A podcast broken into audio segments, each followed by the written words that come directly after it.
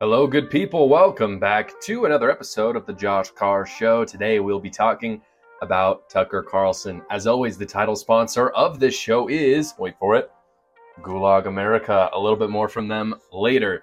Today we're going to be talking about Tucker Carlson. Now, really weird thing. I, I don't know why I'm sharing this, but last night I was thinking about today's episode, knowing I was going to talk about Tucker Carlson. And I kid you not, I had a dream about Tucker Carlson in a Chick fil A, and it was a really stressful dream because in the dream I was trying to get his phone number because I was trying to like do networking and connect with him. And he kept saying it to me, but he didn't want to say it loud because he didn't want other people to hear. And I didn't get it. And it was a very stressful dream. But anyway, so Tucker Carlson is on the mind. If you didn't hear, he was recently at a conference with many presidential candidates, including my Mike Pence, who we're going to talk about today. Mike Pence uh, basically got destroyed on stage by Tucker Carlson. We're going to actually show some of the clips of what happened today, as well as talk a little bit about his most recent episode on Twitter. But first, we're talking about Mike Pence. So Tucker starts off pretty chill. Um, his first question, he just kind of asks about Ukraine, as well as he, so he talks about Ukraine, but religious liberty in Ukraine. Take a look at this clip. Um, you recently met with Zelensky, according to news reports. And I'm wondering if during that meeting, as a prominent Christian leader, which you are in addition to your political views, you broached the question of his treatment of Christians within Ukraine. The Zelensky government has raided convents, arrested priests, has effectively banned a denomination, a Christian denomination, the Ukrainian Orthodox Church, within Ukraine has persecuted Christians. And I wonder if you raised that. And championing religious liberty around the world. I'm confused. On this question, it's very clear that the Zelensky government has arrested priests for having views they disagree with. That's not consistent with religious liberty, it's an attack on it. And we're funding it. And I'm just wondering how is it, and I don't mean to be disrespectful at all, but I sincerely wonder how a Christian leader could support the arrest of Christians for having different views. Okay, so for those of you who didn't know, Zelensky raided Russian churches. Wait, uh, let me rephrase this. They, he raided Orthodox churches that were related to larger churches based out of Russia. So a lot of these churches, I mean, you think about like the Catholic Church, for instance. The Catholic Church might be a worldwide church, but they're based in the Vatican, right? And so the same is true for a lot of churches in Ukraine. They're in Ukraine, but they're kind of based out of Russia. And so a lot of the people who are worshiping there are Russians uh, or at the very least, their leaders are reporting to Russians. And so, when this conflict with Russia started, Ukrainians were really concerned that these churches were intelligence agencies, which I think is a legitimate concern. But what Tucker was bringing up in that question is that essentially Zelensky went in and raided these churches and investigated about 850 people, which is a, I think, a legitimate human rights abuse potentially. Uh, one of the hallmarks of a democracy is having religious freedom. And so, even in a time of war, it's kind of sketchy when the leader of your party or the leader of your country is raiding churches because they have, you know, similarities or connections to the enemy. I think it's like fair to investigate, but the raiding, my understanding is that the raiding was quite harsh. It's not like anyone was killed, but these churches were shut down indefinitely. Uh, some of them, I think, were just shut down. They uh, they were uh, suspended just for a short term, but I think a few of them were indefinitely shut down, which is pretty serious.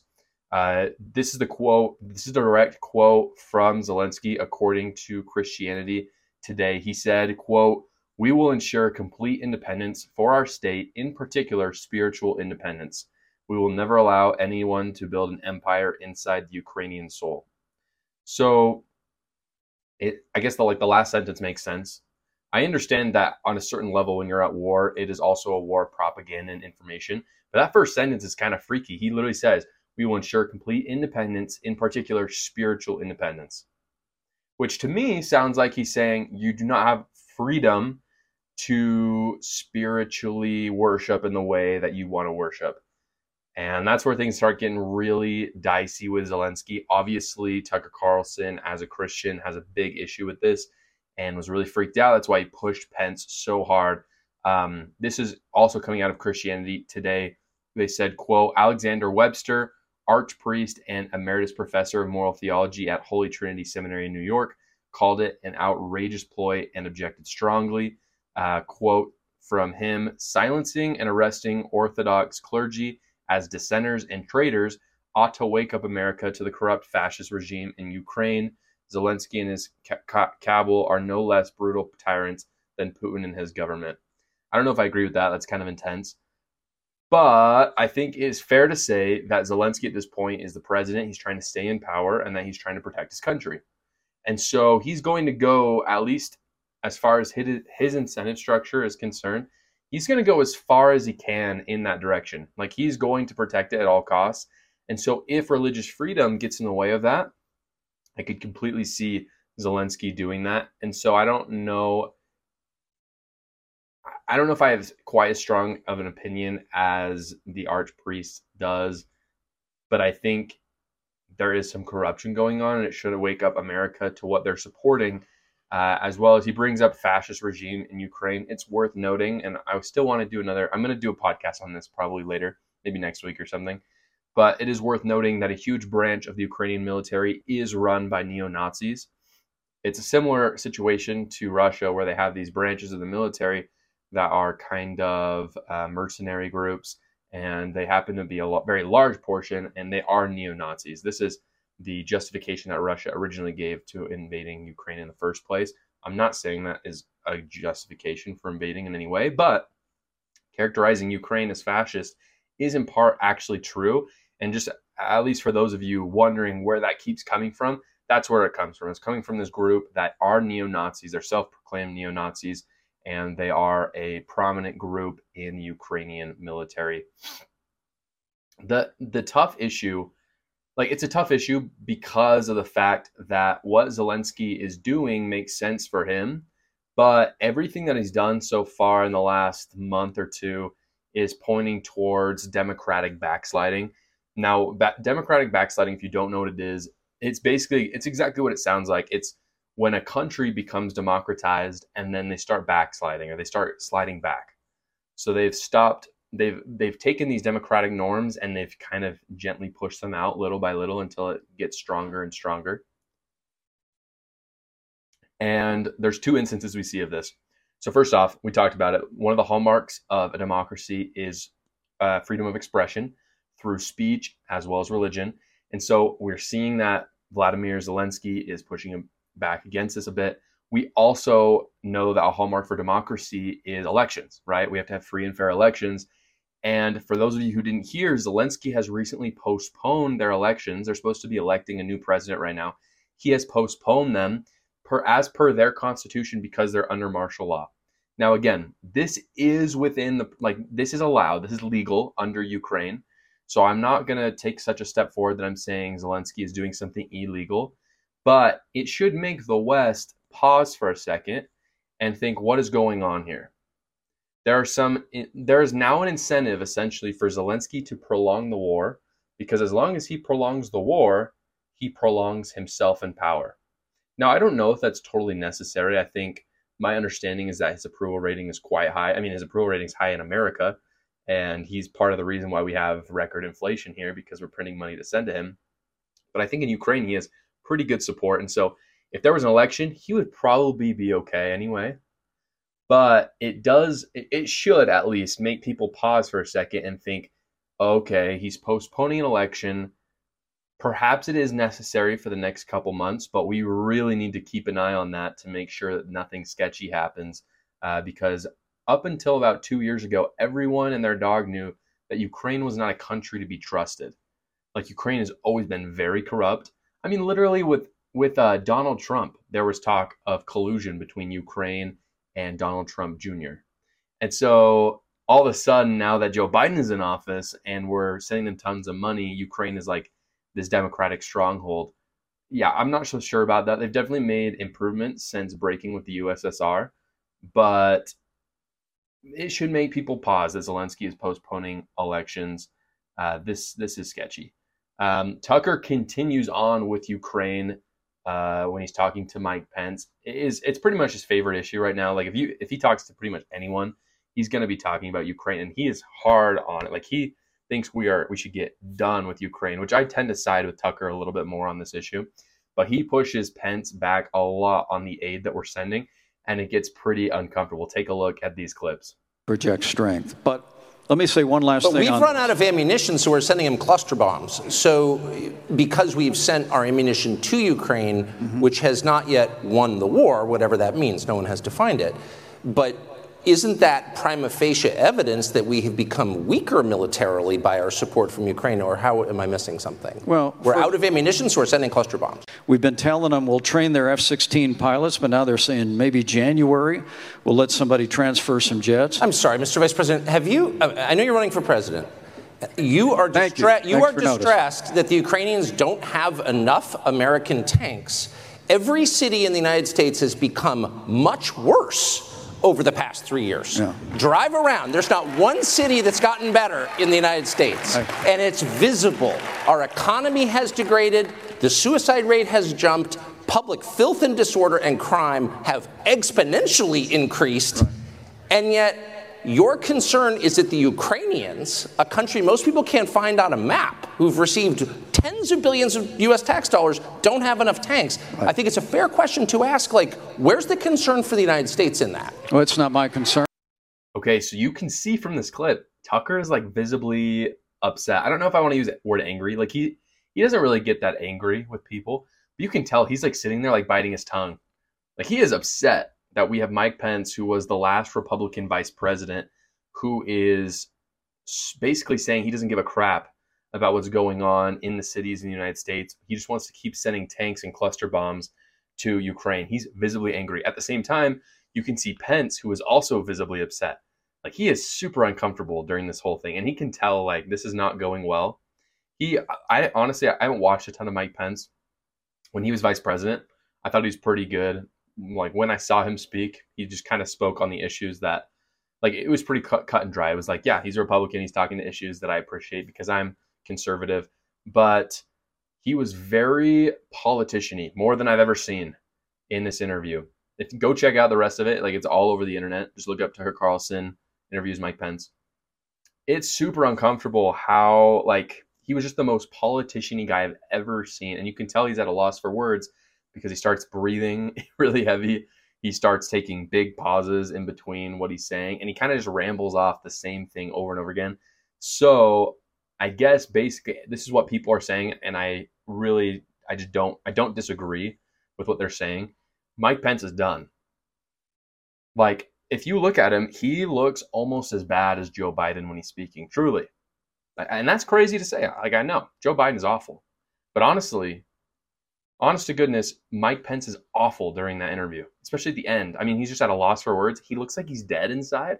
Like Tucker and Mike Pence don't look at each other, which I understand that you're playing to an audience.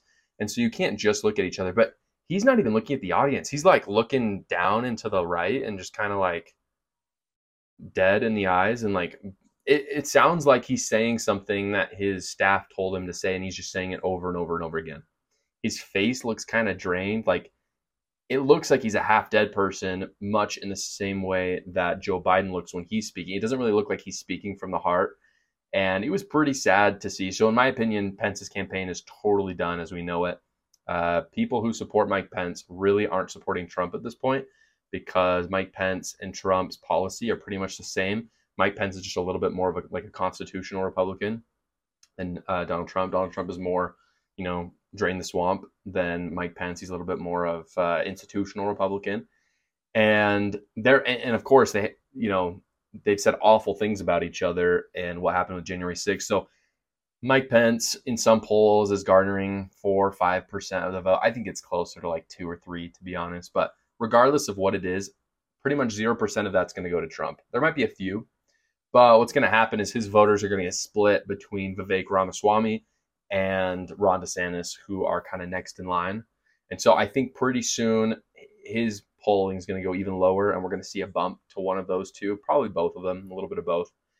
And I wouldn't be surprised if Mike Pence is one of the first to drop out, along with Chris Christie, just because they're really not fighting for anything, and people are just sick of those guys, like those old, washed up guys who really just have nothing new to offer.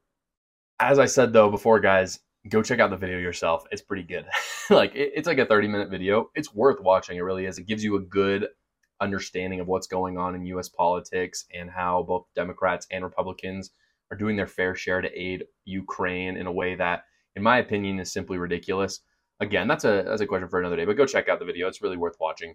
Before we move on, though, I want to talk about the title sponsor of this podcast. That's right, it's Gulag America. Today, as you can see, I'm wearing my favorite shirt. Again, it says my pronouns are husband, father, and hero. Whoops, bumped the mic there for a second. I'm not a father yet, so it's just preparing me for when that happens. I do want to say one thing about this shirt, though, really quick. Gulag America is an apparel company, for those of you didn't know. Gulag America, this shirt that they sent me, I wore camping last week. And so obviously I had to wash it. And I was really curious because I was like, what's going to happen when I wash this shirt? Is it going to stay good? Is it going to get wrinkly? You could tell me, I don't know if it's true. I'm pretty sure it is, though. I'm looking at myself.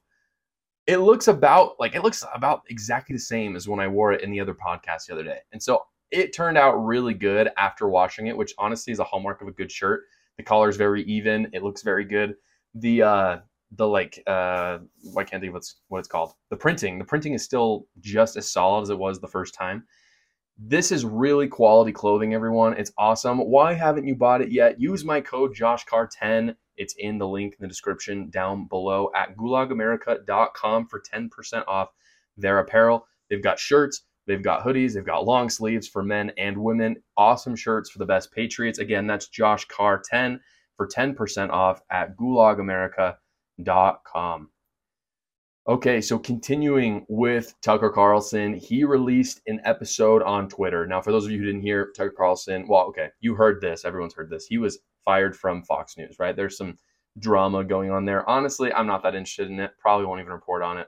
But what he's doing instead now is he has a show on Twitter. Now, this makes a lot of sense because Elon Musk has personally given him his, his guarantee that he's not going to take it down. And Tucker Carlson says a lot of crazy things that a lot of people don't enjoy. I love it. Most of it I agree with. Some of it I don't.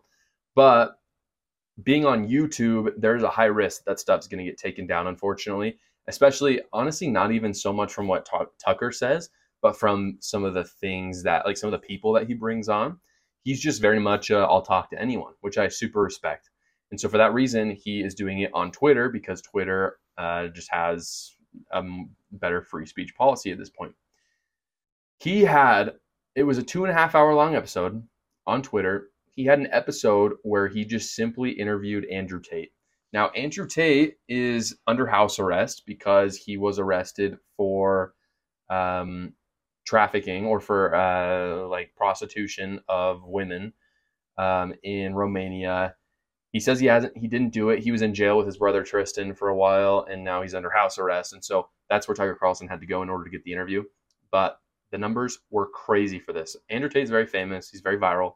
Tucker carlson is very famous very viral. So when you stuck them together it was crazy. Just on twitter just on twitter not the people who reposted it to instagram or youtube or rumble or all these other places he got 92.3 million views on this video. That's crazy business. And, and, and, let me just say, this was posted just the beginning of the weekend. So plenty of time for more views. It will easily surpass 100 million, no question. This is just on Twitter again. Just to give you some context, the Super Bowl this last year got 99 million views. 99 million. He got 92.3. That video was almost as famous as the Super Bowl. That's that is crazy business they talk mostly. I, I want to talk a little bit about what I like about Andrew Tate, what they talked about, and then I'm going to show some clips that kind of show what I don't like about Andrew Tate as much. But first off, they talked a lot about masculinity with Andrew Tate, which I really appreciate. Here's a little clip about that and what they talked about.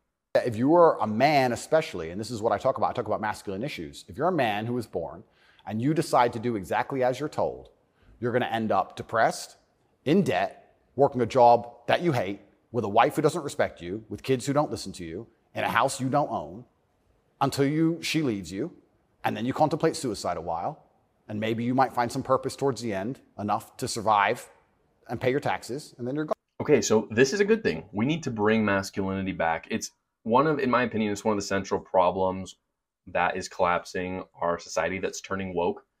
When you have men that have duty and they have like ingrained in them in nature certain norms and ways are supposed to act because of not just the culture, but what is inside of us. Even if you take God out of it, it is in our nature with God, then it's way more important. But there are certain duties that make a man masculine. Wokeism and progressivism is trying to strip men of that. It has to. If they can't do that, then they're not going to be able to achieve their agenda. Andrew Tate talks about these things. He talks about how people need to, men need to be masculine again. They need to work out. They need to be fathers. They need to be providers. They need to like they need to have the capacity for aggression. That's something that Jordan Peterson says a lot. When you have the capacity for aggression, you're actually useful. It it works both ways. You need to be able to suppress that at the right moments. You can't just be aggressive. But if you don't like if you don't have the capacity for it, you're useless. Why would a woman ever want to walk down a street with you if you didn't at least have the capacity for aggression? If you can't protect her, you're not worth having around. A woman is great on her own, uh, but for the most part, if a woman has a man next to her, she's gonna be a lot more safe in public than if she were to walk down the street at night by herself. I mean, that's not that's not a controversial opinion. Women don't go out at night by themselves. They might consider it if they had someone who was capable of aggression with them. What Andrew Tate is talking about is bringing this back, and this is absolutely essential. What he's talking about here is that if you become emasculated, your odds of suicide way higher your odds of going to jail way higher. Your just the chance that you will be stripped of your purpose in life way higher, and life is going to suck for you. You've heard this expression before. I, am paraphrasing. It's probably not the exact way it said, but basically, strong men create easy times, good times, which create weak men, which create hard times, and then those hard times create strong men again. So we're in this cycle, and I believe it's a. I'm optimistic. I think it's a cycle. I think we're going to come around again. No question, right now we're in hard times, okay? Those hard times were created by weak men, which is what we're seeing right now. Men that like to dress as women. But luckily, weak or hard times create strong men. And so the hope is that people will start to galvanize behind these masculine traits and they will become strong men in this difficult time. Um, I want to play another clip really quick about what I like about Andrew Tate. Uh, it has to do with accountability. Take a look wrong? How can I learn from this? Where, did, where is my part to play in this? What did I do? Because my actions are what I have the most control over. I have self accountability for everything. If a woman doesn't want to sleep with me, I don't sit and say, ah, women are this way, society's that way. I just sit and say, okay, why? What can I change? Okay, so one of Andrew Tate's big shticks is that he loves accountability. It's huge for him. And I believe, like, I'm going to talk about this in a second. I don't love Andrew Tate as a person, but this is by far his most noble trait, the thing I like about him most. He just talked about being imprisoned for something that he claims he didn't do. Now, I'm not going to say whether he did it or not, but let's say that, I mean, he believes he didn't do it, so we'll go along that line of thought. He even said that he has responsibility and is taking accountability for that too. That is the way to live your life. That's what we should strive for in ourselves so that we can become better and better it leads to a better life. It leads to success. And it's what we should demand from our leaders. That is the biggest problem. I, I mean, honestly, if I could go off of one th- like one thing that I would use to choose who I'm voting for, it's do they take responsibility? It's the reason why I can't vote for Donald Trump. Donald Trump is the king of not taking responsibility. He's like a 13 year old boy. He blows up a dumpster and he tells us it was his friend's fault. Like he, he won't take responsibility. Vivek Ramaswamy and Ron DeSantis, on the other hand, they they at least they're claiming they're going to take responsibility, and they haven't lied to us so far. Perhaps they'll prove me wrong, and I won't support them anymore. But this is something that I really love about Andrew Tate and his life. Even though he hasn't gotten there in the way that I think is ethical or what you should do, his life he's become very successful as a result of taking responsibility for his life, whether it comes to sports, his career in kickboxing, or in business. Now, really quick though, I I've talked. To, I want to be fair to Andrew Tate. I'm saying what I like about him, but what I would rather people take away is I do not believe that conservatives should be rallying around Andrew Tate. Liz Wheeler, if you don't know who Liz Wheeler is, she's awesome. Look her up. She pointed this out. I'm going to read the tweet that she she just tweeted about him. She, there's been a few. She's been going back and forth. It's a little bit of a long tweet, so bear with me. She said this. Welcome to all the Andrew Tate bros in my mansion in my mentions. I see you. Let's get some things straight. It's not just women that Tate seduced. He seduced a lot of you bros too. Here's how. In our culture, it's almost shocking to say that masculinity isn't toxic, it's a gift. True masculine strength allows men to protect, provide, procreate, to be the leader of your family that God intended you to be. Sacrificially loving your wife like God loves us all, shepherding your bride and your children to heaven, that masculine strength begets real respect. Okay, awesome so far. Honestly, I think Andrew Tate would agree with that. This is where she kind of goes off on him. But our culture attacks men. That's bad. I understand the frustration when society tells you you're evil just for being a man, but why follow Tate who leads you away from the man God made you to be? Why listen to a small evil con man who tells you to be a man you must be materialistic, exploit and dominate women, consume pornography, and worship yourself? Just because he's the first person you've heard tell you that men aren't bad, Tate claims people respect him, but they don't. Respect is begot by standing by your principles. Respect is an anarchy where the physically strong dominate everyone else. Strong words from Liz Wheeler. This is the part that I agree with the most and the problem with Andrew Tate. She says, Why listen to a man who tells you to be a man that a man must be materialistic, exploit and dominate women, consume pornography, and worship yourself? Those are the principles that Andrew Tate talks about. He literally became wealthy from OnlyFans, which is a pornography website. He got rich through porn. So, conservatives out there, I understand he's talking about a few principles that you really like. And so it's fair to give him credit where credit is due. It's fair to say those principles are awesome, but do not buy into the thing that just because he's being attacked by the left, we have to defend him with everything we have. We do not have an allegiance to Andrew Tate. Conservatives have an allegiance to certain ideas that we know are true and eternal. And if Andrew Tate happens to bring up those those certain principles, great, defend them. But do not defend a man who's become rich through pornography and, as Liz Wheeler pointed out, uh, dominates women and says to worship yourself. Look, I, I understand that OnlyFans is consensual, so I, I, I'm not saying that this is like as bad as sex trafficking, which we've talked about in the past. I'm just saying it's not an ethical way to make money. Happiness does not come from money, it comes from duty. This is one thing that Andrew Tate doesn't get right. I mean, if you listen to what he says, he may occasionally say the right thing, but most of the time he's saying that happiness comes from sex and money. That is just not true. Conservatives don't believe that. If you believe that, you're really not a conservative. You're a materialist, a humanist. Those principles are in direct opposition to conservatism. And so don't buy into those things when Andrew Tate says them. Liz Wheeler is absolutely right. It's okay to pick apart certain things that you like, but don't blindly follow them. Again, I talked about this the other day. But somehow on the conservative side or on the on both, when someone attacks someone, the other side rushes to their defense. It has to be like a either or. You can't have two sides that don't like someone. It's like someone attacks Andrew Tate, the other side's got to come to his defense. Someone attacks Donald Trump, everyone on the right has to defend him. Someone attacks Joe Biden, everyone on the left has to defend Joe Biden instead of just looking at what happened and deciding is this legit or is this not legit?